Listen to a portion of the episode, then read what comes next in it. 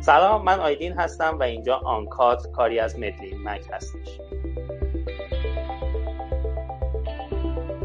ما در آنکات تجربه و چالش های انتخاب کسایی که سعی کردن قاب و چارچوب های رایج رو کنار بذارن و مسیری متفاوت برای خودشون انتخاب کنن رو روایت می‌کنیم در فصل اول قرار به سراغ تحصیل کرده های رشته های علوم پزشکی بریم. که انتخاب های جسورانه ای کردن و می‌خوایم بفهمیم که چرا و چطوری این انتخاب ها رو انجام برخلاف چیزی که خیلی از ما فکر می‌کنیم تعداد این افراد کم نیست و من این شانس رو داشتم که با تعداد زیادی از اونها آشنا بشم. برای شروع تصمیم گرفتیم که به سراغ جوانترها بریم.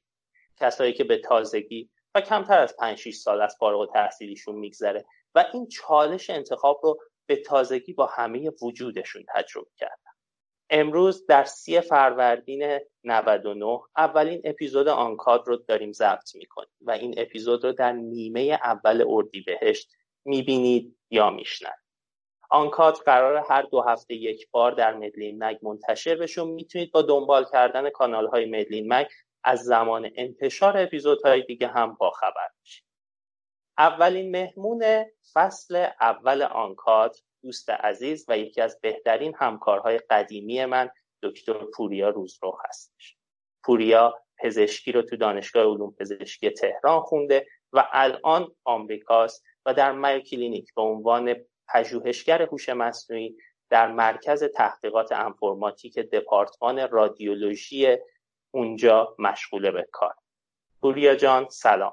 خیلی با آن کار خوش اومد سلام ایدین جان. همینطور سلام عرض می‌کنم خدمت دوستان خوبی که دارن این ویدیو رو نگاه می‌کنن. خیلی خیلی خوشحالم که در خدمتت هستم.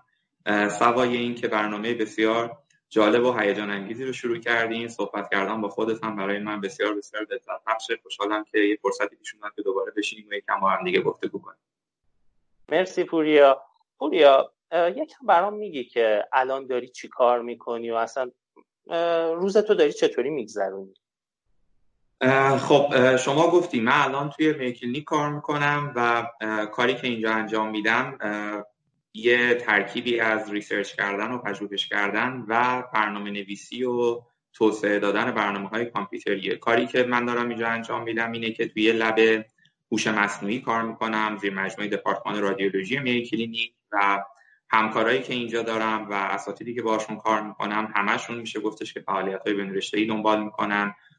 یه پاشون توی حوزه علوم پزشکی و به طور خاص رادیولوژی یه پاشون هم تو حوزه computer science و برنامه نویسی و هوش مصنوعی. کاری که ما می‌کنیم اینه که سعی کنیم که یه سری مسئله هایی که دپارتمان های مختلف کلینیک معمولا یا از حتی دانشگاه های دیگه مراکز دیگه مطرح می‌کنن و فکر می‌کنن که خیلی با روش های روتین تا حالا نتونستن از پسشون بر بیان رو با کمک هوش مصنوعی حل بکنیم یا حداقل به حل شدنشون کمک بکنیم. این کلیتش و جزئیاتش هم اینه که حالا تا قبل از این قصه کووید که سر کار می‌رفتیم چون الان معمولا از خونه دیگه کار می‌کنیم اینطوری بود که صبح حول‌وحوش ساعت 8 صبح توی کلینیک شروع به کار می‌کردیم یه lab نسبتا بزرگ اونجا هست که توش کار می‌کنیم.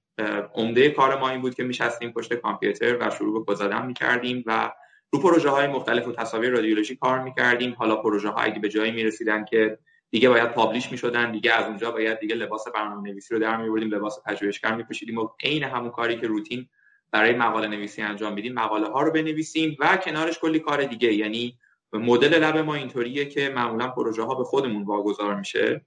و ما استاد رو معمولا دو یا سه بار در هفته می‌بینیم. اونم در قالب یه سری جلسات گروهی که هممون دور هم جمع میشیم راجع به پروژه های همدیگه هم فکری می‌کنیم یا نه. مثلا مقاله هایی رو برای همدیگه حتی ممکن کارهای خودمون هم نباشه می‌خونیم و نقد می‌کنیم که ببینیم با جدیدترین علم روز هوش مصنوعی و کارهایی که داره تو این حوزه میشه آشنا بشیم. ولی جز اون کار دست خودمونه و در نتیجه روزها کاملا فلکسیبل میگذره. یعنی کاملا ممکنه که لازم باشه که ما مثلا بلنشیم یه روز بریم با اون دپارتمانی که کار بهمون سفارش شده کلی جلسه بذاریم با آدمایی که تو اون دپارتمان هستن. از این جهت خیلی دستمون بازه و کلی باید این ور بچرخیم و سعی کنیم که با هر زور و ضربی که شده توی میکلینی کار رو پیش ببریم. خلاصه این چیزیه که عملا ما الان داریم بابتش وقت می‌ذاریم و صبح منم اینطوری میگذره. مرسی پوریا. ببین من از صحبت هات متوجه شدم تو یک مهارتی که برای انجام دادن این کار نیاز داشتی برنامه نویسی بود. یکم هم اون رو اون مهارت رو برام باز بکن. همین که بگو چه مهارت های دیگه الان برای اینکه بتونی کارت رو خوب انجام بدی نیاز داری. درست میگی کاملا. ببین بالاخره کسی که می‌خواد تو حوزه هوش مصنوعی کار کنه فرقی نداره که می‌خواد هوش مصنوعی رو با علوم پزشکی ترکیب بکنه یا با هیته های دیگه بالاخره ناچارم باید یه سری مهارت ها و یه سری حالا معلومات زمینه ای داشته باشه که مهمترینش راجع به خود کامپیوتر ساینس و به طور خاص هوش مصنوعیه.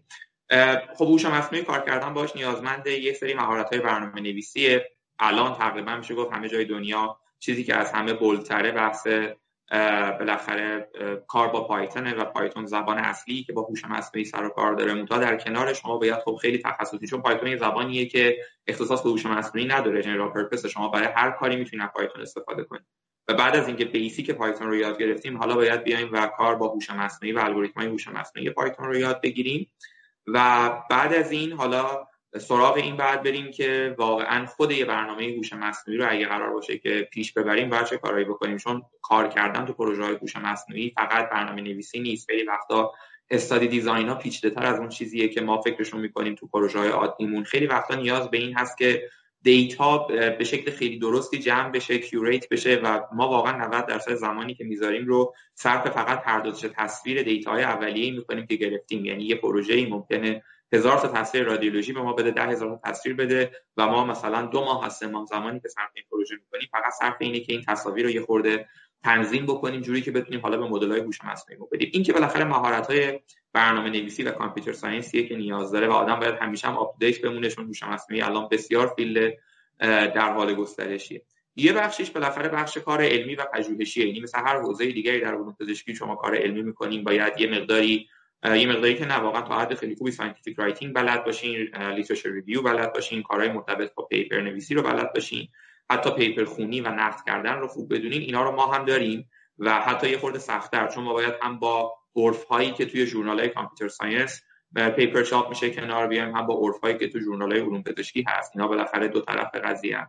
و در کنار اینها یه مقدار زیادی هم soft skill مورد نیازه به خاطر اینکه خدمتت گفتم اینجا خیلی این مدلی نیستش که من اگه مثلا با فلان نفر مشکل خاصی پیدا بکنم زنگ بزنم به استادم بگم مثلا حالا من یه conflict پیدا کردم یا یه نفری هستش که به من data رو نمیده. اینجا خودتی و خودت و اتفاقا هم کاملا Mayo Clinic روالش همینه یعنی پروژه دست منه من میبرمش جلو. منم که می‌تونم پروژه از ظرف دو ماه تموم کنم یا لفتش بدم چهار ماه طول بکشه. بالاخره supervision هست بالا سرم. ولی خیلیش دست خودمه و من اگه نتونم که یه سری مهارت های اولیه رو داشته باشم برای کردن با آدم ها ارتباط برقرار کردن باهاشون. مهارت ارائه که بسیار پیش میاد اینجا چون ای چیزیه که همینجوری آدما می‌خوان که معرفیش بکنی. یعنی ما راه میریم تو کلینیک یه سری دپارتمان ها فرق نداره. در لول هیئت علمی شما در نظر بگید تا fellow ها و دانشجوهاشون وقتی ما می‌رسن میگن که بیا معرفی کن برای ما چیکار داری می‌کنی. و همینجوری باید کار رو ارائه بدی. و حالا بالاخره این ارائه دادن هم جزء لاینفک برنامه هفتگی ما هست. خلاصه مهارت های نرم هم یه بخش عمده از این توانمندی هایی که اینجا باید داشته باشیم و بیشتر کسب بکنیم رو تشکیل ممنون پوریا. من می‌خوام یکم برگردم عقب. یک یه جوری می‌دونم طولانیه ولی یه جوری خلاصه و نقطه های مهمی که باعث شد تو الان به اینجا برسی رو برامون تعریف می‌کنی.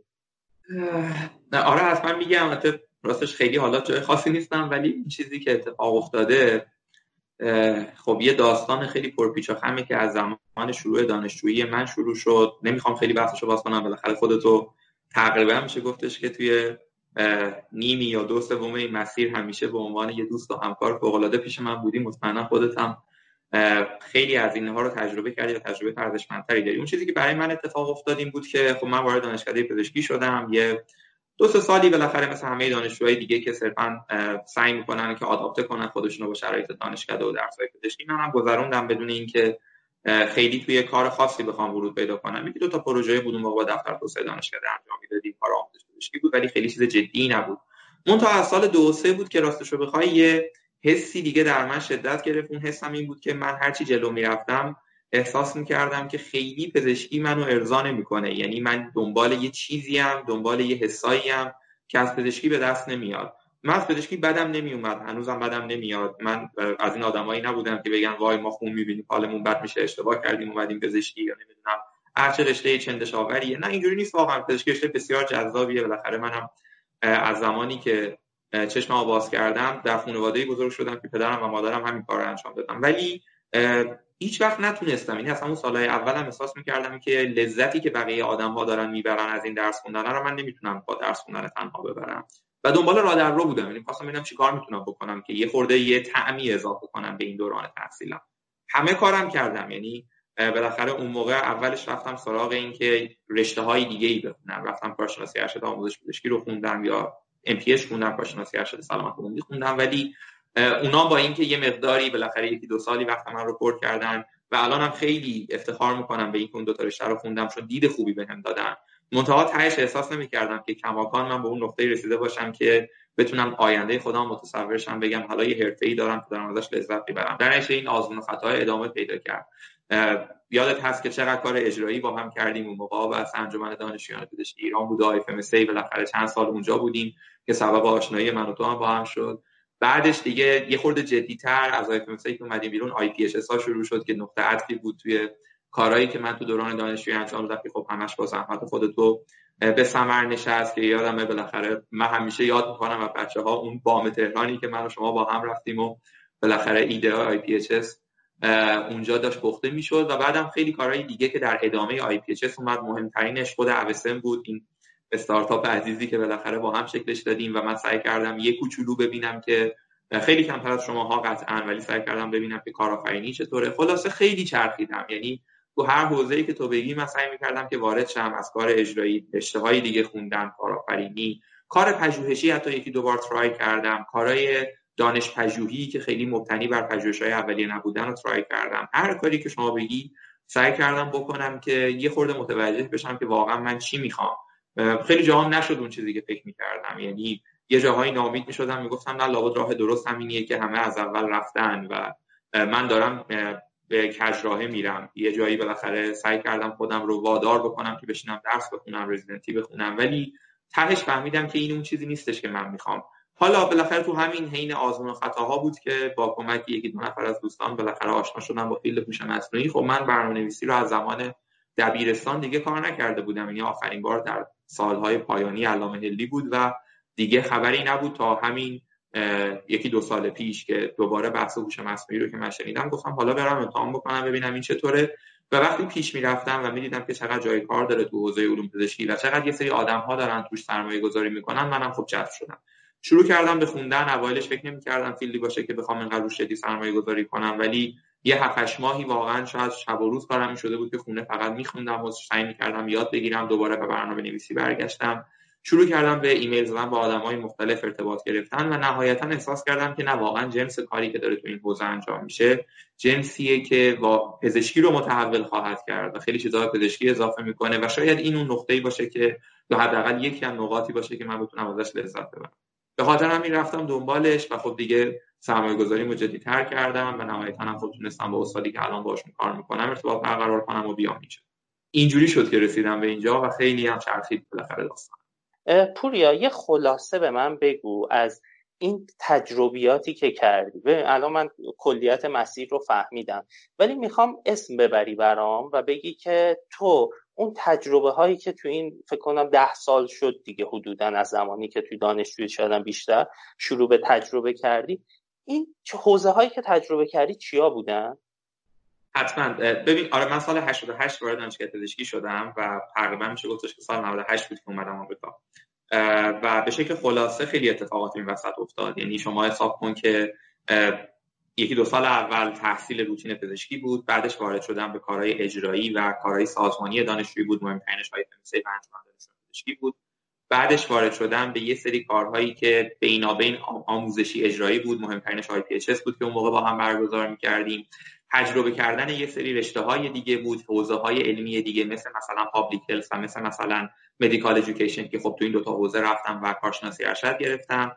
بعدش یکی از اتفاقات خیلی مهمی که افتاد تجربه کردن حوزه کارآفرینی بود. باز با کمک و همکاری خود شما که لطف کردی و این مسیر رو باز کردی برای ما و تجربه اوسن یه تجربه خیلی ارزشمندی بود. یه بازه های ناامید می‌شدم دوباره برمیگشتم به درس خوندنم و میفهمیدم که نه یعنی چند ماه که میفهمیدم نه آقا نمیشه دیگه حالا این کار تو نیست.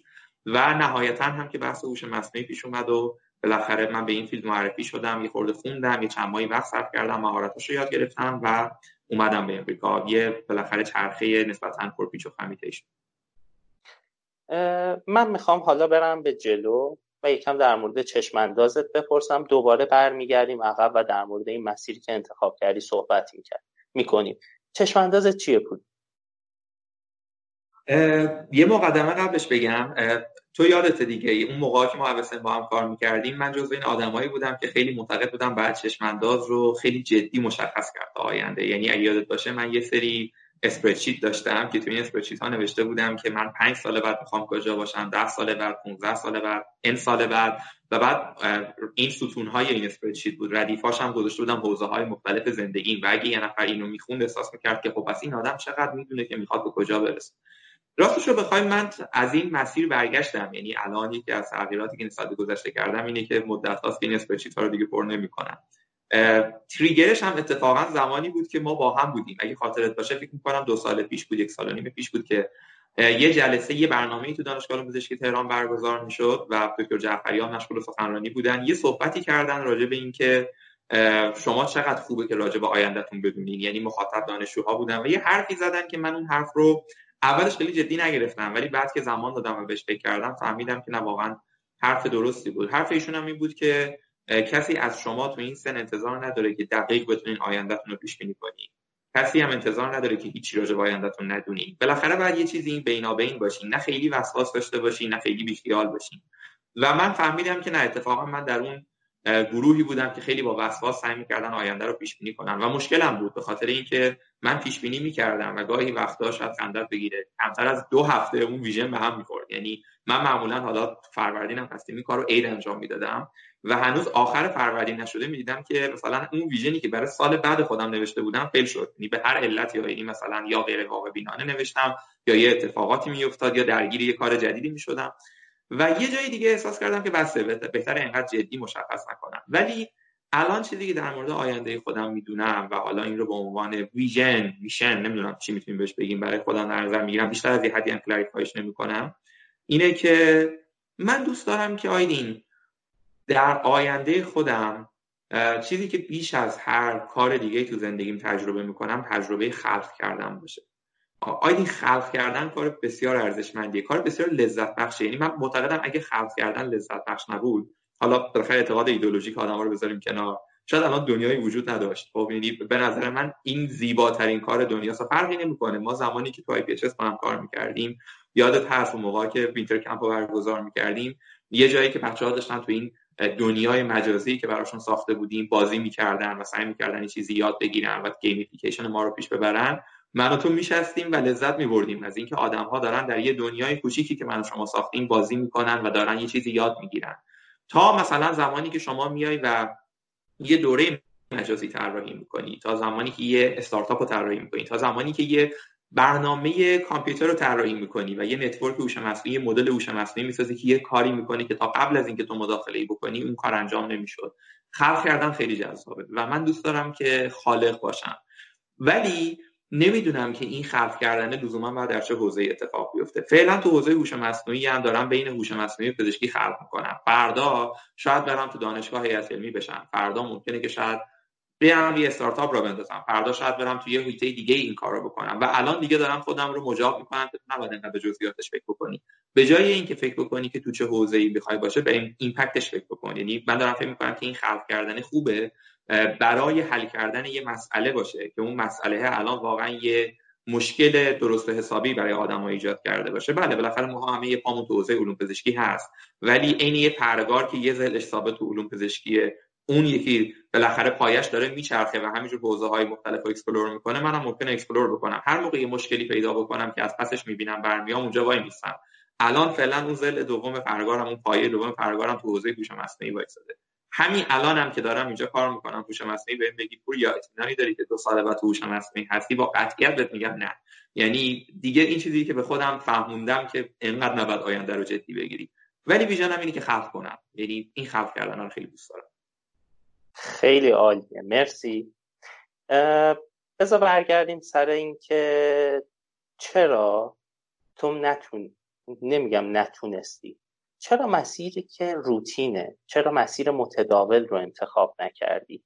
چرا سعی کردی حالا اون انتخاب کردنه بماند؟ اینکه چرا انتخابش نکردی رو یکم برامون باز بکن. نه واقعا همون کلمه که اول به کار بردی درسته نتونستم. یعنی ببین واقعا نمی‌شد. هر کاری که می‌کردم من نمی‌تونم یه پزشکی باشم که بشینم و فقط درس بخونم و بعد هم فقط تبابت بکنم. ببین یه چیزی رو من خیلی شفاف بکنم. من اصلا به نظرم کار کم اهمیتی نیست. یعنی من این رو یه وقتی با پدر و مادرم هم بحث می‌کردم. چون می‌دونی حالا احتمالا می‌پرسی ازم و بالاخره مخالفت ها خیلی زیاده با این مسیرهایی که اینجوری آدم میره. ولی خب خیلی وقتا باهاشون بحث می‌کردم و یکی از استدلالایی که پدر مادرم میآوردن گفتن تو میگی که کاری که ما داریم می‌کنیم سی سال تو زندگیمون کردیم تبابت کردیم مریض درمان کردیم کار بی ارزشیه گفتم اصلا بالاخره کار شما خیلی کار ارزشمندیه. و کاری نیستش که من باهاش خوشحال باشم. یعنی ببین تعارف که نداریم. با من وقتی من نه ماه توی زندگیم نشستم برای رزیدنتی درس خوندم. خب نه ماه ده و تو اون نه ماه ده ماه دقیقا همون بازی بود که از همه این کارهای جانبی ناامید شده بودم و زور بقیه به هم رسید. یعنی گفتن که تو اگه نری رزیدنت بشی تو این دنیا بدبخت میشی. هنوزم نمی‌دونم باشه راست بگم ولی بالاخره. الان یه خورده در جای خوبی هستم که می‌تونم مقاومت کنم. و رفتم نشستم ده ماه درس خوندم نه درس خوندم. اینجوری بود که صبح می‌رفتم کتابخونه ملی درس میخوندم تا شب که میومدم ده ساعت درس خوندم. و آیدین من رزیدنتیمو خیلی خراب کردم. من امتحان خیلی بد دادم و دلیلش هم خود این آدم هایی بودن که تو همون کتابخونه با نصف زمان من خوندم و رشته های بسیار خوبی قبول شدن. خب یه confounding factor ش ممکن این باشه که خب من آدم خیلی هم اینو من این کار نمی‌کنم. ولی یه بالاخره علت دیگهش اینه که من اصلا نمی‌تونستم تو تمرکز درس بخونم. یعنی ببین من همیشه کاغذ سفید رو این میزای کتابخونه ملی میزای سبز رنگ کتابخونه ملی بچه‌ها گرفته باشن دیدم. یه کاغذ سفید با یه خودکار بغل دستم بود. من درس میخوندم و درس رو خلاصه می‌کردم ولی هر ده دقیقه یه بار یه چیزی رو اون کاغذ سفیده اضافه می‌کردم. یه ایده بود. آره یه کار اجرایی مدلی بکنیم. من این امشب با آیدین صحبت کنم. فردا برم مثلا با فلانی اینو صحبت بکنم. و من احساس می‌کردم که یعنی ببین جالب بگم که به اندازه خلاصه هایی که دوران رزیدنتی دادم این برگ سفیدا هم پر شدن. و خب این کاری نیستش که یعنی آخه من اصلا با خودم فکر گفتم خب با خودت وقتی اینجوری داری درس می‌خونی نه اون درس خوب پیش میره نه کاری که دوست داری رو می‌تونی بکنی. نتیجهش اینه که آیدین جنس من نبود. یعنی من واقعا دوست دارم پزشکی رو ولی دوست دارم که در کنار پزشکی توی حیطه های دیگه ای باشم. من کار بین رشته ای خیلی دوست دارم. یعنی انقدر دوست دارم که الان دیگه دارم روی این خورده اصلا اینکه کار بین رشته ای چیه دانشگاه چرا باید واردش بشم؟ دارم research می‌کنم با کمک یه سری بچه‌ها. که اصلا ببینیم راجع به این تو دنیا چی گفتن و الانم که اینجام یعنی راستش من اومدم اینجا یه سوال بردم جواب بگیره خب؟ و این سوال تو همین چند ماه هم جواب گرفته. اون سوال این بود که آیا می شود پزشک بود؟ و در کنار پزشکی و در کنار اینکه داری حتی تبابت می‌کنی حالا ممکنه اصلا نخوان تبابت کنی حتی اگه تبابت می‌کنی توی هیته های دیگه که هیچ ربطی به پزشکی نداره هم باشی و حتی بین این دو تا هیته پل بزنی. و آره من الان می‌بینم که این شدنیه یعنی من الان اینجا به اندازه موهای سرم آدمایی دیدم که پزشکن PhD computer science دارن دارن کار AI می‌کنن کار IoT می‌کنن بین دو تا حیطه و من اومدم اینجا دارم می‌بینم که آقا جایی مثل Mayo Clinic که بهترین بیمارستان آمریکاست literally rank اول رو داره. اینها الان نزدیک به 13 میلیون دلار فقط قرارداد همکاری با گوگل بستن و پولای خیلی گنده ای داره جابجا میشه. ما هفته ای نبود قبل از این قصه های کووید که حالا خورده فعالیت های حضوریمون محدود شد. اینجا مثلا چهار تا یا پنج تا کنفرانس راجع به آی و آی برگزار نشه. دارم می‌بینم اساتید دپارتمان های دیگر رو که طرف مثلا استاد تمام دپارتمان ارتوپدی اینجاست ولی میاد مشتاقانه میشینه که مثلا من یه که junior بشینم براش توضیح بدم که حالا یه کاری توی حیطه خودش چجوری می‌تونه با حل کنه. آیا اینا چیزایی بود که من ایران نمی‌دیدم. من با آدما می‌گفتم که می‌خوام یه کاری کنار پزشکی انجام بدم می‌خوام برنامه‌نویسی کنم می‌خوام اینجوری کنم. چی جواب بهم داده باشن؟ خوبه یعنی بهم می‌گفتن که دکتر اینا چیزی در نمیاد. برو بشین تخصص رو بخون. نهایتا اگه خیلی دوست داری برنامه‌نویسی رو شبا نیم ساعت قبل خواب. یعنی ببین اصلا این من توهین از این بزرگتر تو زندگیم نشیده بودم که یه نفر برگرده به چیزی که من دوست دارم به عنوان علاقه جدیم تو زندگی دنبال کنم برگرده بگه نیم ساعت قبل خوابت بشین بخون. خب واقعیت اینه که نه الان اینجوری نیست. الان من تمام روزمو دارم صرف این کار می‌کنم. اصلا هم احساس نمی‌کنم که از پزشکی دور شدم. یعنی ما الان از لب ما اینجوریه تو می‌کنیم ما دپارتمان ها موضوع کار می‌گیریم و الان ما تعداد پروژه هایی که بهمون داره می‌رسه به مراتب بیشتر از تعداد ما هست که کار داریم. فکر کنم قبل از اینکه مصاحبه رو شروع کنیم داشتم به خودت می‌گفتم که الان من تو همین هفته دو تا پروژه جدید به اضافه شد. من دارم 4 تا یا 5 تا پروژه همزمان کار می‌کنم و خود استاد ما هم می‌دونه بقیه بچهای لب ما هم همینن که این بیشتر از کپاسیتی ماست. ولی چرا اینطوری شده؟ به خاطر اینکه هفته ای نیست که دو تا سه تا دپارتمان ایمیل نزنن به این استاد ما که حالا بالاخره آدم سرشناسی توی ای آی میگم ببین ما یه مشکل داریم اینو میای با ای آی حل بکنی. خب ببین ما تو ایران فاصله داریم با این نقطه. یعنی ما فعلا در جایی هستیم که داریم انکارش می‌کنیم و طبیعتا آدمایی مثل من وقتی میگن ما تو این حوزه می‌خوایم کار بکنیم اونا هم انکار میشن.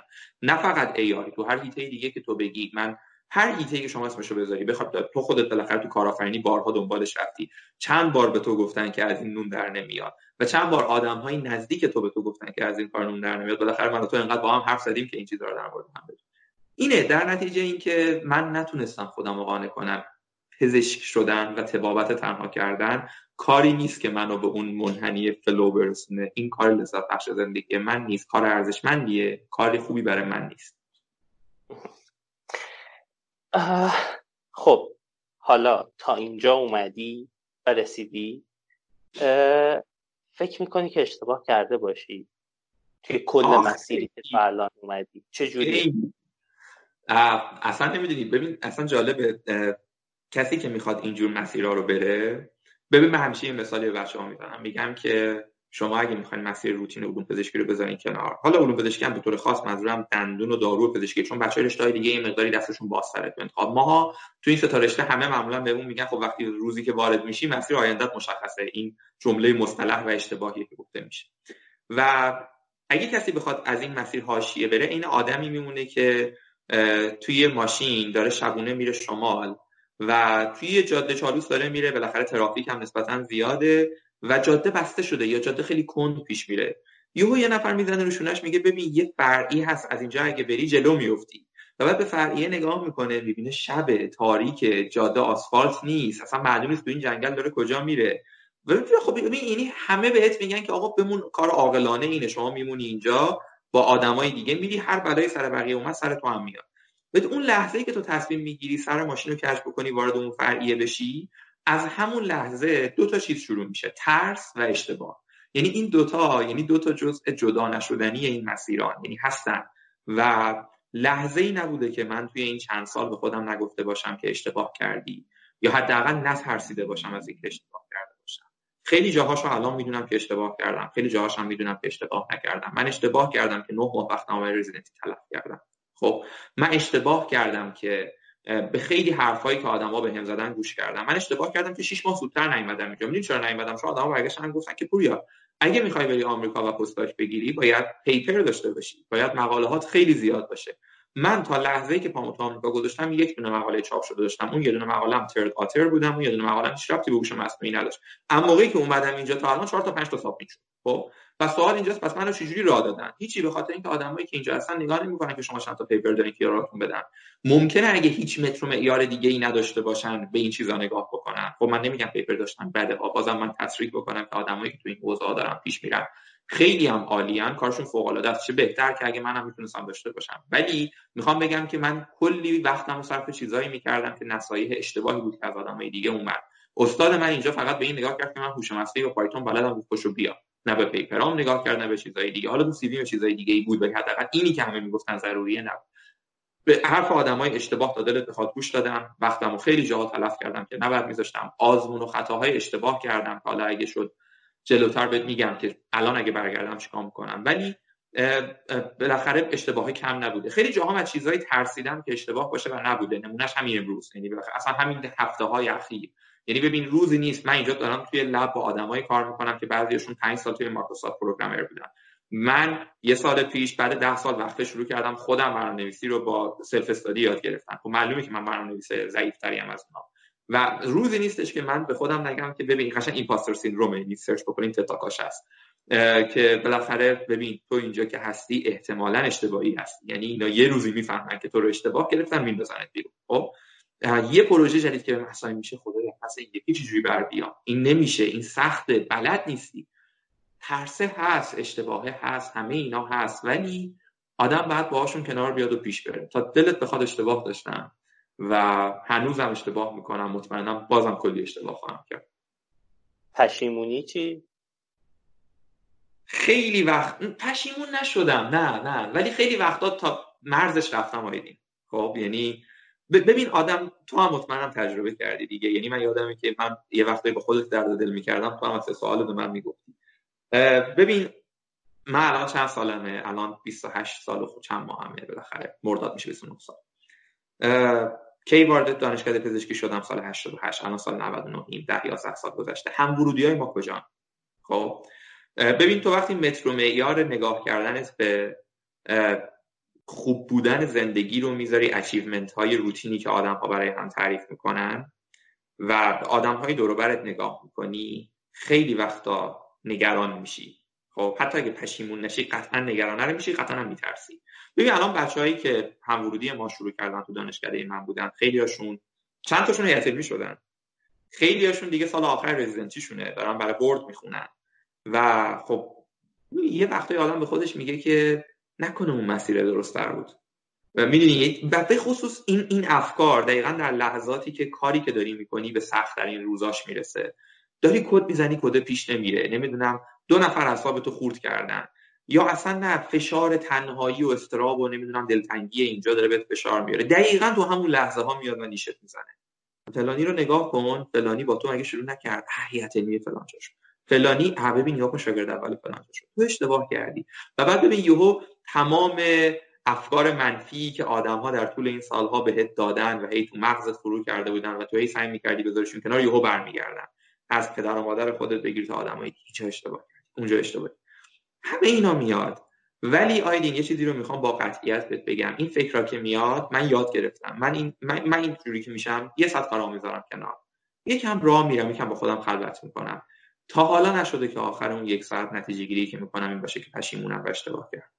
یعنی فقط کافیه که یه خورده فاصله بگیری و نگاه کنی و می‌فهمی که بابا الان خوشحالتری یا اون موقع؟ بالاخره تو اون مسیر رو هم تجربه کردی. الان خیلی خوشحالتری. خب واقعا. یعنی تعارف نداره من خوشحال نبودم می‌گفتم آیدین خوشحال نیستم. اون موقع هم شستم جلوت می‌گفتم به عنوان یک کسی که اشتباه کرده و پشیمونه با حرف می‌زنم. ولی پشیمون نیستم. خیلی وقتا ترسیدم و نگران شدم ولی پشیمون نیستم. اشتباه کردی و پشیمونم نیستی اون ریسک هایی که الان تا حدودی من بین صحبتات فهمیدم ریسک هایی رو که پذیرفتی الان توی این جایگاهی که هستی و این انتخابی که کردی مهمترین ریسک هایی که پذیرفتی چیه؟ زیادن. ببین از آخر به اول بخوام شروع بکنم. آخرین ریسکی که من تجربه کردم ریسک مهاجرت. ببین ببین بذار من یه background خودم بگم. تو که می‌دونی بچه‌ای که دارن نگاه می‌کنن. بالاخره من یه پسر نازنازی تا حالا از خانواده دور نشوه همیشه پیش مامان بمون و هر چیزی که می‌خوای برات فراهم بکن بودم. یعنی خیلی واضح. بالاخره لوس بودم و اینجوری بار اومدم. حالا نمی‌تونم بگم تحت چون یه داداش کوچیک‌تر خودم دارم ولی بالاخره همیشه پدر و مادری داشتم که خدا رو شکر محبت داشتن و هر چیزی که می‌خواستیم فراهم لطف خدا بوده. و این, و این یعنی اینکه من تا قبل از اینکه مهاجرت بکنم بالاخره طعم سختی دوری دلتنگی مستقل زندگی کردن و این چیزها رو نکشیده چرا دارم الان می‌کشم؟ خب من می‌تونستم اینا رو نکشم دیگه. مفهومم میموندم ایران میموندم. و همون شهر تهران همون مسیر نرمال رزیدنت بشیم و بریم و بیایم. بعد خیلی هم خوب بالاخره می‌رفتیم تا آخر زندگی. الان کجا؟ این چهار ماهی که برای من گذشته تقریبا حدود سه ماه و 20 روزه که اینا. بی برو برگرد سختترین دوره زندگی من بوده. یعنی واقعا اتفاقای افتاد چیزایی تجربه کردم که شاید الان خیلی بگن که خب تو دیری تجربه کردیم. ما مثلا روزی که اومدیم خوابگاه تجربه کردیم. حق شما روزی که اومدیم بالاخره نمی‌دونم مستقل زندگی کردن رو شروع کردیم تجربه کردیم. همه این حرفا درسته. من دارم در مورد خودم میگم با خودم مقایسه می‌کنم. میگم من می‌تونستم اینا تجربه نکنم. من مجبور نبودم بیام مستقل زندگی بکنم. مجبور نبودم بیام مثلا الان بشنم توی خونه ای که نگاه که می‌کنم به ابزار چیزایی که اینجا هست. یه دونه پیچ تو این خونه نیست که یه نفر جز خودم بسته باشه. برای یه آدمی که تا حالا دست به آچار نزده بودین برد بزرگیه ها. یعنی من یه جنبه دیگه از زندگی من درست شد. حالا کار به کنار بالاخره یه چیزای دیگه هم آدم باید تو زندگیش تجربه می‌کرد. سخت بود تنها زندگی کردن سخت دلتنگی زندگی کردن سخت با دکتر منوچهری یا نمی‌دونم با دکتر بدیهیان شما صحبت بکنی. با هر کسی بچه‌ای که روز اول منو اینجا دیدن می‌دونم با چه حالی اومدم من اینجا. و کار کردن توی محیط جدید خوب گرفتن به چیزهای جدید. بخیر مهاجرت استرس بسیار بزرگیه. این این ریسک اول. و من الان خانواده‌مو گذاشتم بالاخره الان قصه کرونا من هر روز نگرانم. بالاخره پدر چطوره مادر چطوره ریسک های قبلترش هم هست. مهمترین ریسکش از دست دادن اعتماد پدر و مادر هم. یعنی پدر و مادری که پزشکن معتقدن که مسیر نرمال پزشکی مسیریه که عاقبت شما رو تامین می‌کنه یا حداقل مسیر کم خطریه. و منی که جلوشون وایسادم یعنی ببین من معتقدم که مادر من شاید آخر زندگی منو نبخشه چون من اون روزی که اینترنیم تموم شد دقیقا روزی که بیمارستان بهرامی اومدم کنار فرداش نشستم جلوی مادرم توی آشپزخونه بهش گفتم که مامان من الان اون موقع شماها یادمه که وسط یه سری پروژه های اوسن بودین و آرمان اینا شروع شده بود. گفتم که مامان من می‌خوام برم با بچه‌ها تو شرکت کار کنم. و اون می‌گفت نکن تو داری اشتباه می‌کنی تو باید بری الان رزیدنت بشی تو باید اینجوری بخون. بشین برای بخون برای رزیدنتی تو استریت این کار رفتم اون ور. بالاخره کاملا خوشحالم که این کارو کردم. من از همین چیزای اون موقع ما فهمیدیم و کنار هم یاد گرفتیم که الان داره برمیگرده. ولی ریسک بود. ریسک ناراضی نگه ناراضی شدن پدر و مادر و اطرافیانم. ریسک بالا رفتن و ریسک در خطر قرار گرفتن کردیت اجتماعی به خاطر اینکه ببین تا یه روزی آدما به تو نگاه می‌کنن و بعد دکتر روز چه دانشجوی خوبی چه فارغ التحصیل خوبی. یه روز نگاه دکتر روز خبرت باشه برو یه رزیدنتی بخون دیگه. لابد یه مشکلی داری که این همه آدم رفتن خوندن تو نرفتی. می‌دونی؟ یعنی یه موقعی همه اون network ی که تا حالا داشتی من ممکنه یهو نگاه کنم بگن تو چته که تا حالا متخصص نشدی؟ لابد یه بالاخره ریگی به کفشت هست. خب و ریسک credit ریسک network ریسک همه چی.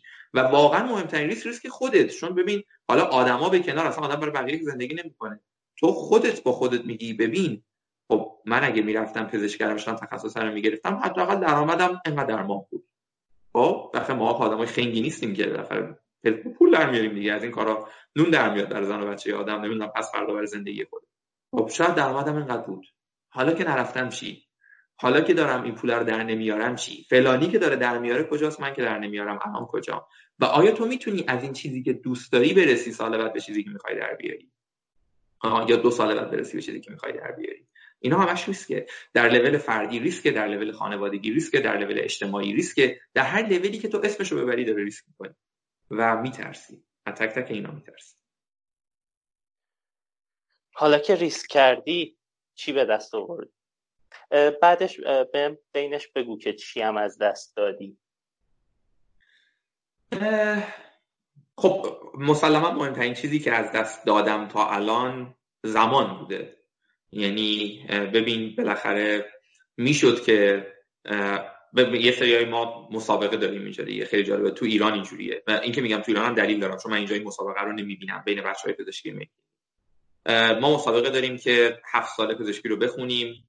استاجری رو انترمه کنیم که مثلا یه ترم زودتر بریم بعد سری رزیدنتی رو بخونیم استریت باشیم بعد نمی‌دونم سری هیئت می‌کنیم خودمون اینجوری کنیم.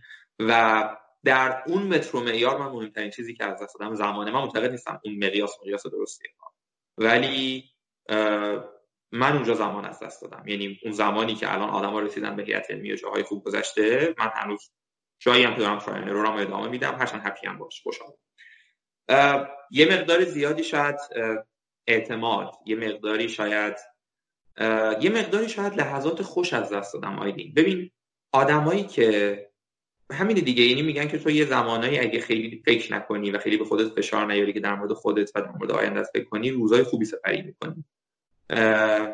من خیلی شبا رو یادمه که شب تا صبح بیدار موندم و فقط سرچ می‌کردم یا تو اتاقم راه می‌رفتم. هنوزم اینجا هم همینه. یه, شبایی ساعت سه صبح بلند راه میرم. و فکر می‌کردم اینکه آیندم داره چی میشه کجا دارم میرم چیکار دارم می‌کنم. و, و می‌دونی خیلی راحته. عین یه خلبانی که داره یه هواپیمای بسیار بدقلق و با نقص فنی رو تو هوا می‌بره و می‌دونی که چتر نجاتش هم دم دستشه. یعنی می‌دونی که بالاخره یه جایی پایینم هیچ کی ملامتش نمی‌کنه که هواپیما سقوط کنه. میگن باری کلا جون خودتو نجات بده بپر بیرون. خب؟ این دگمه ایجکتو میشه زد آدم بپره. کاری نداره که میپری پایین مسیر زندگی نرمال تو ادامه میدی میره. همین الان من می‌تونم بذارم کنار شروع کنم رزیدنتی بخونم و حالا بخونم برای یو اینجا یا برگردم بخونم برای رزیدنتی ایران و مسیر روتین ادامه بدم. ولی وقتی نمی‌خوای ادامه بدی داری لحظات خوش از خودت می‌گیری. بالاخره کلنجار رفتن با اون هواپیمایی که رو هوا داره همینجوری بازی می‌کنه باحال. هر آن ممکنه یه بلای جدیدی سرت بیاد استرسه. این من دارم یه استرس به زندگیم تحمیل می‌کنم. ما به ازاش چی دارم؟ به دست میارم. یه خود جواب عجیبیه. یه حال خوبه دیگه. یعنی یه یعنی یه حسای خوبی رو دارم از دست میدم و یه حسای خوبی رو دارم به دست میارم. اون چیزی که دارم به دست میارم اون آرامش قلبی و روحیمه. اون آرامش لانگ ترمیه که وقتی شب میخوابم وقتی یکی از این پروژه ها یه لول جلو میره احساس می‌کنم که تو یه کاری کردی رو بعد می‌کردی. وقتی یه added value ی میارم همین هفته پیش بود وقتی نتیجه یکم مدلای هوش مصنوعی داشتم present می‌کردم که کدشو زده بودم به یه استاد ارتوپدی اینجا لبخند زد. گفت گفت این مدل تو داره کاری می‌کنه که ماها با این همه سال تجربه نمی‌تونیم به تصاویر hip نگاه کنیم و در مورد hip و مثلا اون عملی پیش بینی رو بکنیم. گفتم که ببین این یه مشکلی حل شد. من و این, و این اصلا ربطی هوش مصنوعی نداره به همه چی. من پایان‌نامم توی تهران دو سال دو سال و نیم طول کشید به خاطر اینکه curriculum داشتیم design کرد فردی نبود. حتی بین استاد مشاور و راهنما که بهم بگه که آقا این موضوع تو به درد پایان نامه نمی‌خوره. پایان نامش نکن. چیز سبک جمع کن بره. خب؟ کاری ندارم باز من ارزش گذاری نمی کنم ممکنه که این درست باشه. من اینجوری نبودم. پایان نامه دو سال و نیم طول کشید. ولی الان حتی الان که آمریکا یه وقتی یهو یه استادی برام یه عکسی میفرسته از یه کارگاهی که تو این کوریکولوم دیزاین شده. و میگه دکتر روزخ ما اینجاییم. و داره یه فیلمی رو نشون میده که اون موقع ما با کلی زور و ضرب و با کمک کلی از بچه‌ها که لطف کردن همکاری کردن رفتیم فیلم ها رو گرفتیم. و اصلا نمی‌دونی آیدین من دنیا برای این تک لحظه ها میدم. این تک لحظه ها که تو احساس می‌کنی مخلوق تو داره مشکل رو حل می‌کنه. این با هیچی قابل مقایسه نیست. یعنی این لذتیه که من حاضرم تمام زندگیم زرج بکشم ولی این تک لحظه ها رو داشته باشم. پس یعنی اینکه ارزش ریسک کردن رو داشته؟ ارزش همه چی رو داشته. ریسک کردن کوچیکه. سر هر چیزی ریسک کردن ارزشش داره.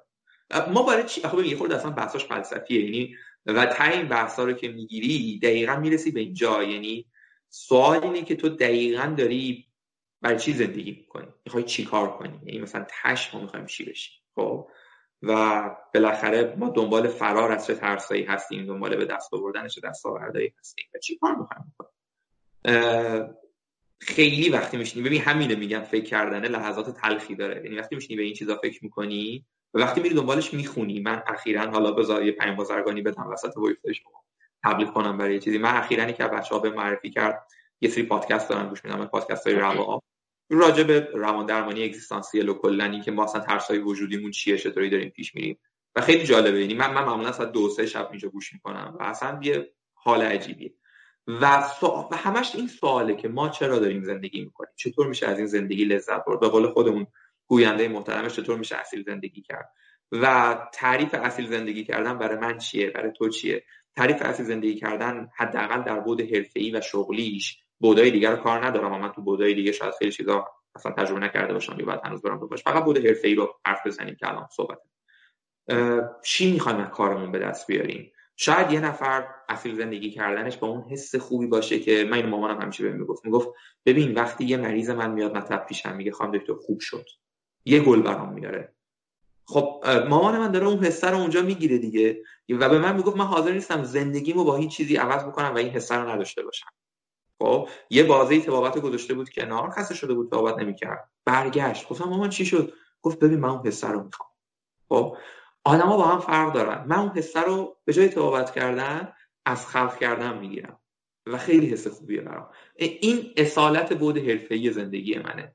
هپی هم دارم اون پادکست رو اسمش رو یه بار دیگه میگی. آره پادکست رواق اسم گویندهش رو مطمئن نیستم. اگه اشتباه نکنم آقای جمشیدی ولی فکر کنم اشتباه دارم میگم. حالا بچه ها چک بکنن. همه جام هست توی Castbox و فکر می‌کنم نرم افزارهای مختلفی که پادکست خودم دیدم.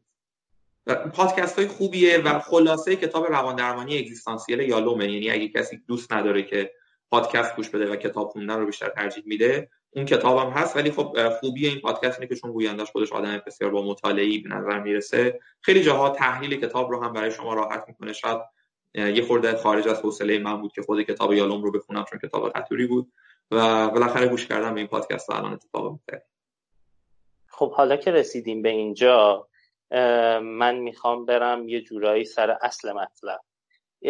به کسایی که می‌خوان الان توی این مسیری که تو اومدی دارن فکر می‌کنن که شاید بخوان یه همچین مسیری رو انتخاب بکنن. چه توصیه هایی داری؟ توصیه های general ت رو بعد می‌گیرم الان به کسایی که می‌خوان این مسیری که تو اومدی رو انتخاب بکنن توصیه کن. ببین من یه حرفی رو یکی دو ساله که خودم بهش رسیدم و واقعا از عمل کردن بهش دارم نتیجه می‌گیرم.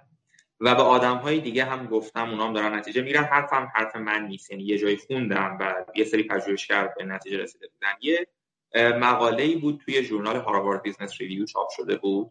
عنوان مقاله رو دقیق یادم نیست اگه خواستی برات میفرستم. ولی title ش این بود که این مفهوم کلیش این بود که چطور یک کسایی که دنبال انتخاب شغل آیندهشون هستن رو بهشون مشورت بدیم. خب؟ یعنی همچین چیز. و حرف اصلی اون مقاله که چاپ شده بود این بود. ببینید خیلی جالبه. شما توی business که الان یه استاد شیو داری کار می‌کنی مسلما اگه من بیام و به عنوان یه آدمی که می‌خوام یه استارتاپ بزنم حداقل یه ایده ای دارم که فکر می‌کنم استارتاپ بشه پیش تو و یه دویست صفحه پرینت شده می‌ذارم میگی که این چیه؟ میگم که آیدین جان این business plan شرکت ماست. حتی اسم استارتاپ هم روش نمی‌ذارم میگم این شرکت ماست اینم business plan ش. من ریز به ریز برنامه‌شو نوشتم تا 5 سال بعد ما می‌خوایم کجا بریم. تو چیکار می‌کنی؟ احتمال یه لبخند تحویل من. خب چیزی که ما یاد گرفتیم و از خود تو من یاد گرفتم و با همه این کتاب های استارتاپی هم که شما تو مدین معرفی می‌کنین هم تقریبا همینه. میگن که آقا اینجوری که نمیرن سراغ تاسیس استارتاپ. step by step lean ی میرن اول برو یه ایده کوچیک بیار. آقا ایده اولیت رو توی بوم بنویس یه بوم کسب و کار بیار. نمی‌خواد بری 300 صفحه پرینت کنی business plan برای ما برداری بیاری. خیلی جالب آیدین. من اینو یکی دو تا جا خوندم و شنیدم که معمولا مدل هایی که برای موفقیت کسب و کارها استفاده میشن در مورد موفقیت حداقل بعد حرفه‌ای زندگی فردی آدم هم کاربرد دارن. حرف اون مقاله همین بود. میگفتش که در مورد انتخاب مسیر شغلیتون هم به چشم یک استارتاپ به خودتون نگاه کنی و برای شغل آیندهتون business plan ننویسین. از الان شما نمی‌تونین تصمیم بگیرین که من می‌خوام تو چه هیته ای وارد شم. ببین من خودم الان دارم توی لب هوش مصنوعی کار می‌کنم پول می‌گیرم کد می‌زنم وقتم صبح شب داره پای کدای این میره. اصلا به تو با قطعیت نمیگم که می‌خوام هوش مصنوعی ادامه بدم. میگم تا الان تستایی که کردم جوابش خوب بوده. فردا نمی‌دونم یه تست بزرگتر بکنم ناامیدم می‌کنه یا نه. حرفش این بود. می‌گفت شما اگه می‌خواین هیت های مختلف رو امتحان بکنین آزمون و خطاهای سیستماتیک و هدفمند بکنین. ببین من یه من یه دانشجوی سال دو سه فرض کنیم که نمی‌دونم که می‌خوام تو چه هیته وارد بشم. شاید خیلی از بچه‌ای که الان ویدیو ما رو می‌بینن تو این مقطع باشن. موسیقی دوست دارم. یکی بهم میگه که تو استعداد موسیقی خوبه برو ساز بزن موفق میشی مامانم بهم میگه که تو استعداد زبانت خوبه برو زبان فرانسه آلمانی اینا رو بخون می‌تونی. استادم بهم میگه که شما مثلا دانشجوی خوبی هستی پزشک فوق العاده میشی. اون یکی استادمو نگاه می‌کنم آموزش پزشکی بلد عالیه. این یکی آیدین پرنیاس رفته استارتاپ زده همینجوری صبح تا شب داره ما میگه کارآفرینی. این یکی اونو داره من چیکار کنم؟ اون یکی داره پژوهش می‌کنه. اون یکی رفته با فلان مرکز تحقیقات دانشگاه داره کار می‌کنه پیپر میده. من چیکار کنم؟ حرف اینه که یعنی اون مقاله می‌گفت. میگفتش که شماها برای شروع به تجربه کردن نباید سیرکل های بزرگی از تجربه برای خودتون رسم کنید شروع کنین تجربیات آروم آروم کردن. و حرف حساب اینه میگه آدم ها خیلی با قطعیت بیشتری می‌تونن بگن که چی رو نمی‌خوان. در مقایسه با اینکه بگن چی رو می‌خوان. برای زندگی و برای پیشرفتن خیلی وقتا باید با حسب گزینه عمل کرد. وقتی من این همه option دور برم دارم شروع می‌کنم اول تا جایی که می‌تونم با امتحانای کوچیک کوچیک طعم بعضی از اینا رو بچشم. بابا شاید من اگه یه کلاس دو ساعته موسیقی برم نه حالا دو ساعت بگیم کمه یه ماه یه کلاس موسیقی با یکی از دوستان برم ببینم اون چی کار می‌کنه. شاید اصلا این تصورات من اشتباه باشه شاید بتونم بذارمش کنار. نه اگه شاید برم مثلا یه همچین کاری تو research بکنم شاید اگه با آموزش پزشکی بکنم شاید. می‌دونی می‌خوام بگم که حرف اون مقاله این بود که با iteration های کوچیک کوچیک شروع کنیم به امتحان کردن هیت هایی که دوست داریم. راند اول که تموم میشه تو قطعا نفهمیدی چی دوست داری. ولی به احتمال خیلی زیاد با یه positive predictive value قابل قبول احتمالا فهمیدی یه چیزایی رو دوست نداری. اونا رو بذار کنار. راند دوم رو شروع کن. ممکنه این وسط چیزای دیگه هم بهت برسه یه حیطه‌های جدیدی بفهمید. اونا رو دوباره شروع کن. این آزمون و خطا بعد ادامه بده. راند دوم حالا یه وقت بیشتری بده. مثلا اگه رفتی من همیشه بچه‌ای که IPHS می‌خواستن شرکت کنن هم موقع می‌گفتم. گفتم شماها به جای اینکه MPH بخونین بیاین اول IPH شرکت کنین بابا این یه دوره یه هفته‌ایه. تو یه برخوردی با public health پیدا کن. یه دو سه نفر اومدن به من گفتم به تو هم قطعا هزار نفر گفتن که آقا بالاخره ما اصلا یکی از مزایای IPH برای ما این بود که ما بعد از این فهمیدیم public health دوست نداریم. خب خدا خیرت بده. اون آدم می‌تونست بره MPH بخونه و اینو بفهمه. خب ببین چه هزینه ای بعد می‌داد چه زمانی بعد صرف می‌کرد. خب الان با یه هزینه کمتری اینو فهمیده. حالا اگه اومد IPHS رو دوست داشت آیا تضمینی هستش که این آدم public health من یا woman میشه در آینده؟ نه. حالا این فقط به تو این مجوز رو میده که یه آزمون و خطا یه گسترده تر بکن. برو الان MPH تو بخون. MPH رو خوندی دلیل میشه برای اینکه کار public health ی در آینده بکنی؟ نه نمونهش خود بنده بنده. الان دیگه کار public health ی نمی‌کنم. ولی مثلا من با IPH نمی‌تونستم اینو بفهمم. MPH رو خوندم فهمیدم که خیلی field قشنگیه دانش basic هم داشتم میذارمش کنار. حرف اینه اگه من به آدم هایی بخوام تو این حیطه میگم که برای خودتون تصمیم قطعی از لحظه صفر نگیرین business plan ننویسین. یه business canvas مختصر مفید مثل یه استارتاپ شروع کنین آزمون خطا روش کردن. از خودتون سوالای درست بپرسین همون تست مامان رو خودتون اجرا کنین حالا اون کتاب معروف و بگین آقا من واقعا از این حیطه خوشم میاد یا نمیاد؟ الان اگه خوشم میاد سال بعد شش ماه بعد حالا یه سری option های کمتری رو میزم هست که می‌تونم رو اینا برم آزمون خطا بکنم ببینم می‌خوام کجا برسم. دو تا از اینا هست میشه سال بعد رو یکی دیگه.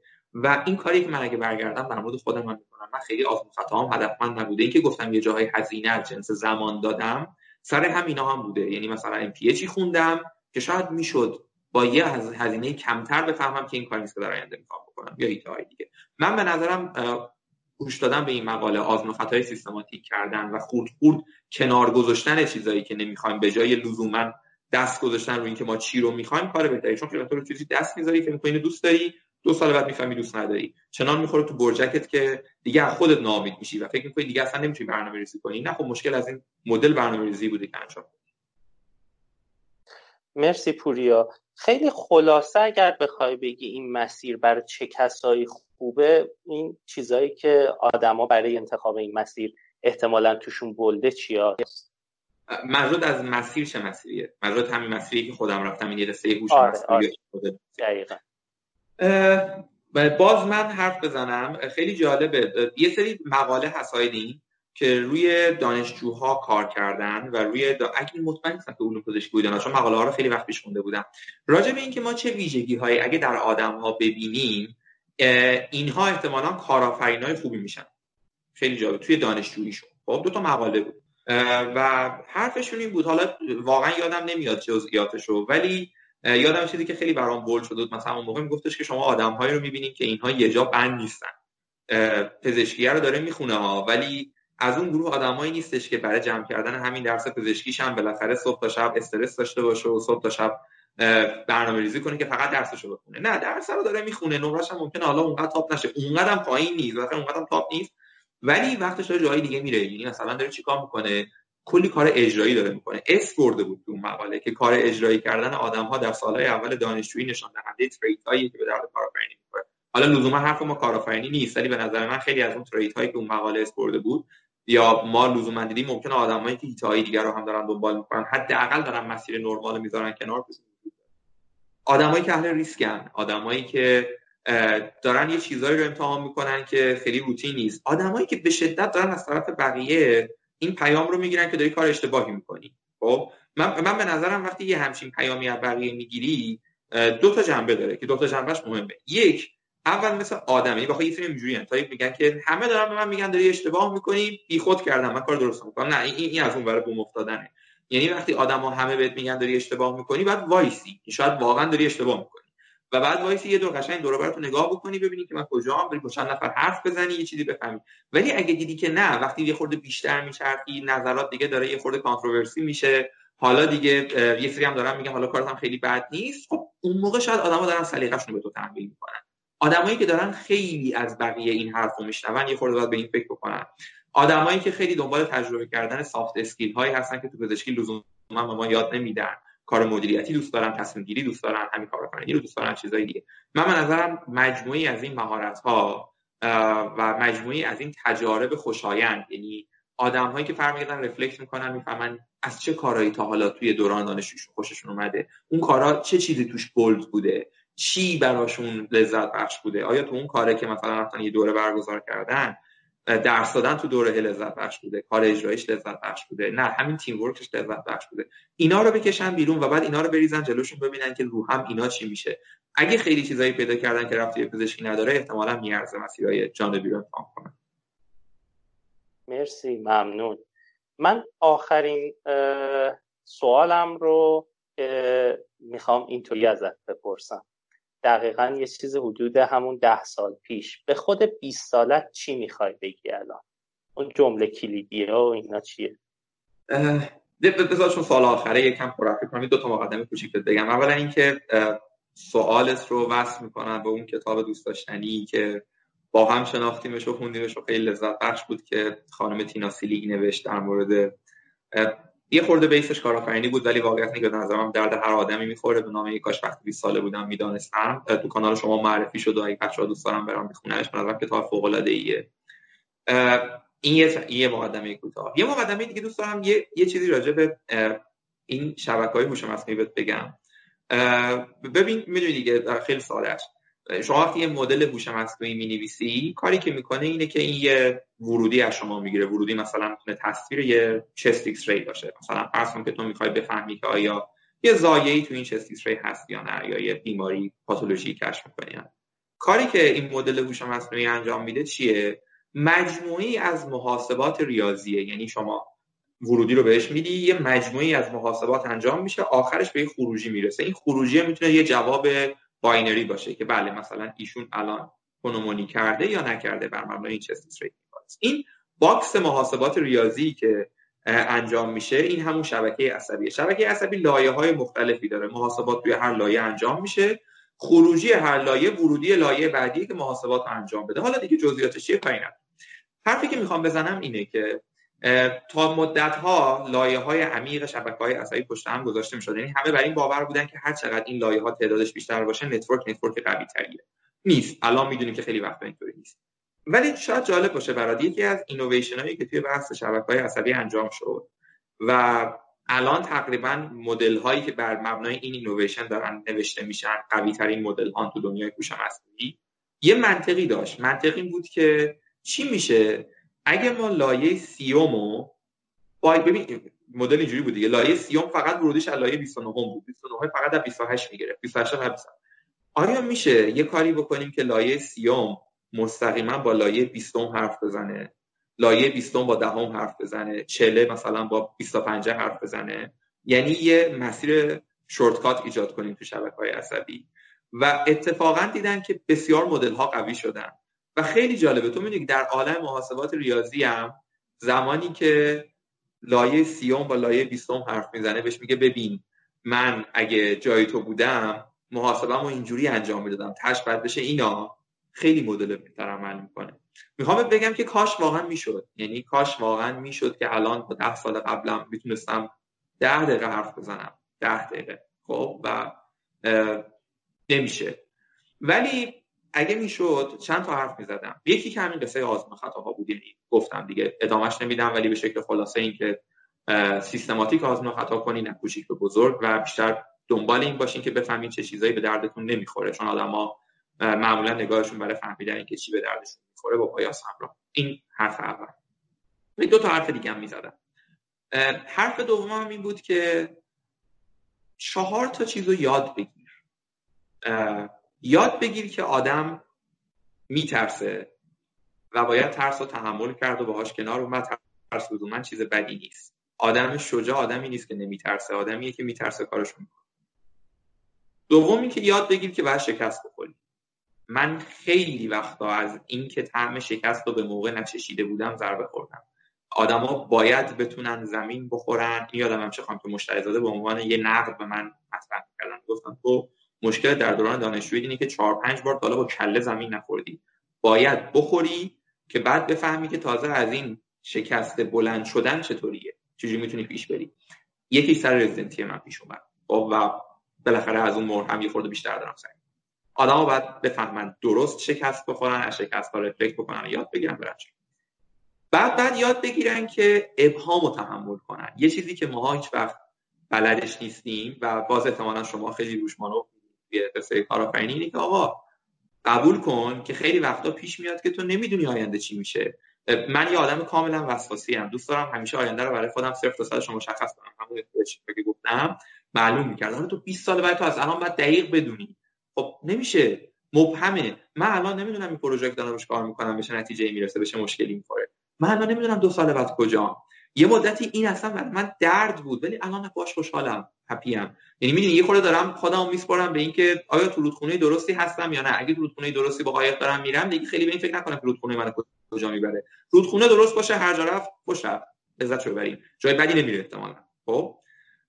این سومیش. چهارمیش هم این که مهارت تحمل تغییر داشته باشن. یعنی بالاخره خیلی وقتا پیش میاد که ماها مجبوریم یهو رنگ عوض بکنیم.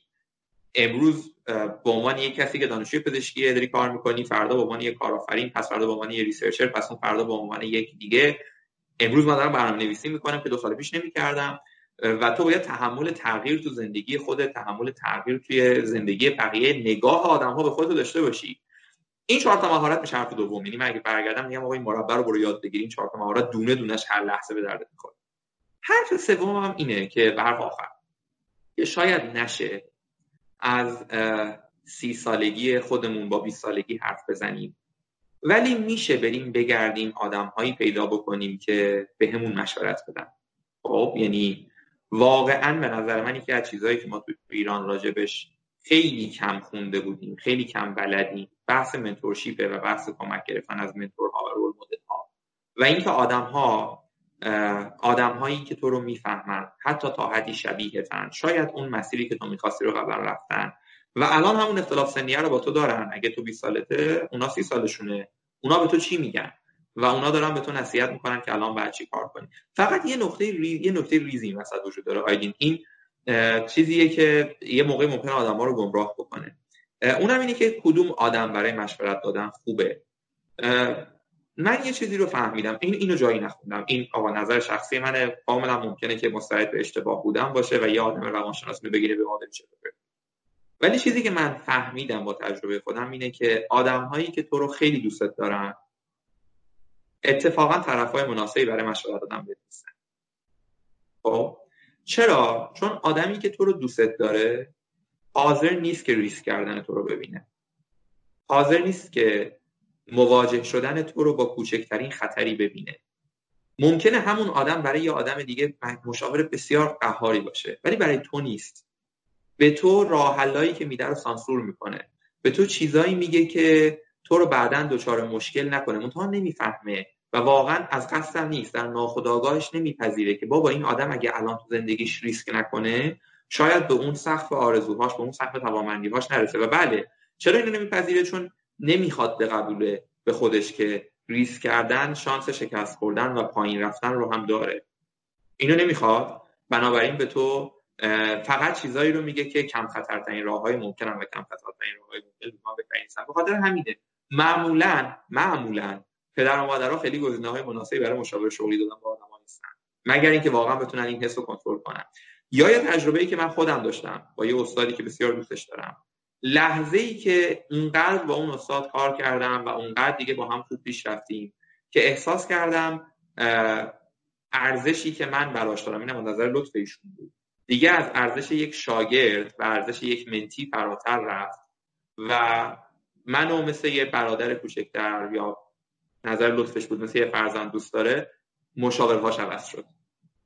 دیگه اون مشاوره ها مشاوره هایی نبود که من دو سال پیش ازش می‌گرفتم دیگه مشاوره ها از این جنس مشاوره هایی بود که پدر و مادرم بهم می‌دادن. احتیاط کن. آیندت اینجوری نشه. آیندت اونجوری نشه. خب؟ به نظر من یه مشاوره خوب مشاوریه که ارزش تو رو بدونه. بدونه که تو چی کار می‌خوای بکنی. برات احترام قائل باشه. وقت بذاره برات. ولی عاشقت نباشه. شیفتت نباشه. خیلی دوستت نداشته باشه. چون اگه اینا رو داشته باشه احتمالا اون مشاور اصلی رو بتونه میده. خب؟ این این که من الان اینجا هم حاصل حرف یه استادی بود اسمشون نمیارم چون شاید دوست نداشته باشن. که اون استاد در حلقه مشاورین نزدیک من نبود. خب؟ و چون نبود خودش هم دقیقا همون روزی که من گفت گفت به نظر من تو بهتر این مسیر رو بری و از ایران بری گفت گفت ببین من بالا غیرتا تعارف رو باد می‌ذارم کنار. شاید جای خوبی نباشه که این حرف رو بزنم. دقیقا زمان این حرف رو به من زد که روز آخر انتخاب رشته رزیدنتی بود. یعنی من رفتم. پیشش بگم استاد فلانی شما به نظرتون من کدوم رشته رزیدنتی رو بزنم با این رتبه؟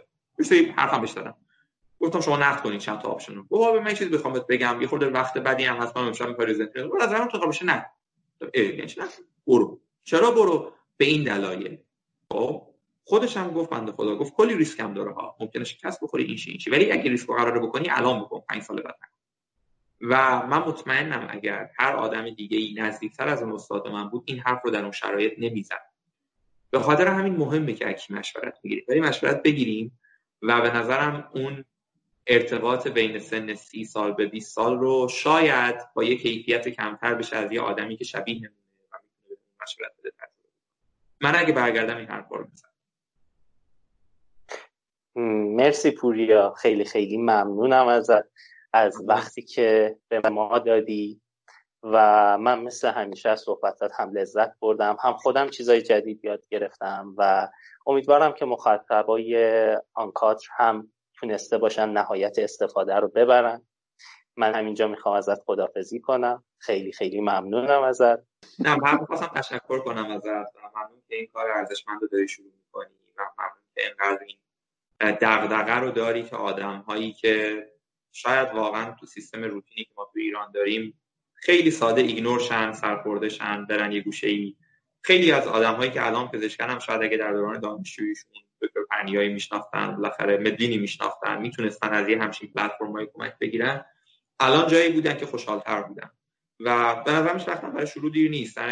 بسیار کارتون ارزشمنده. ممنون که منو قابل دونستین.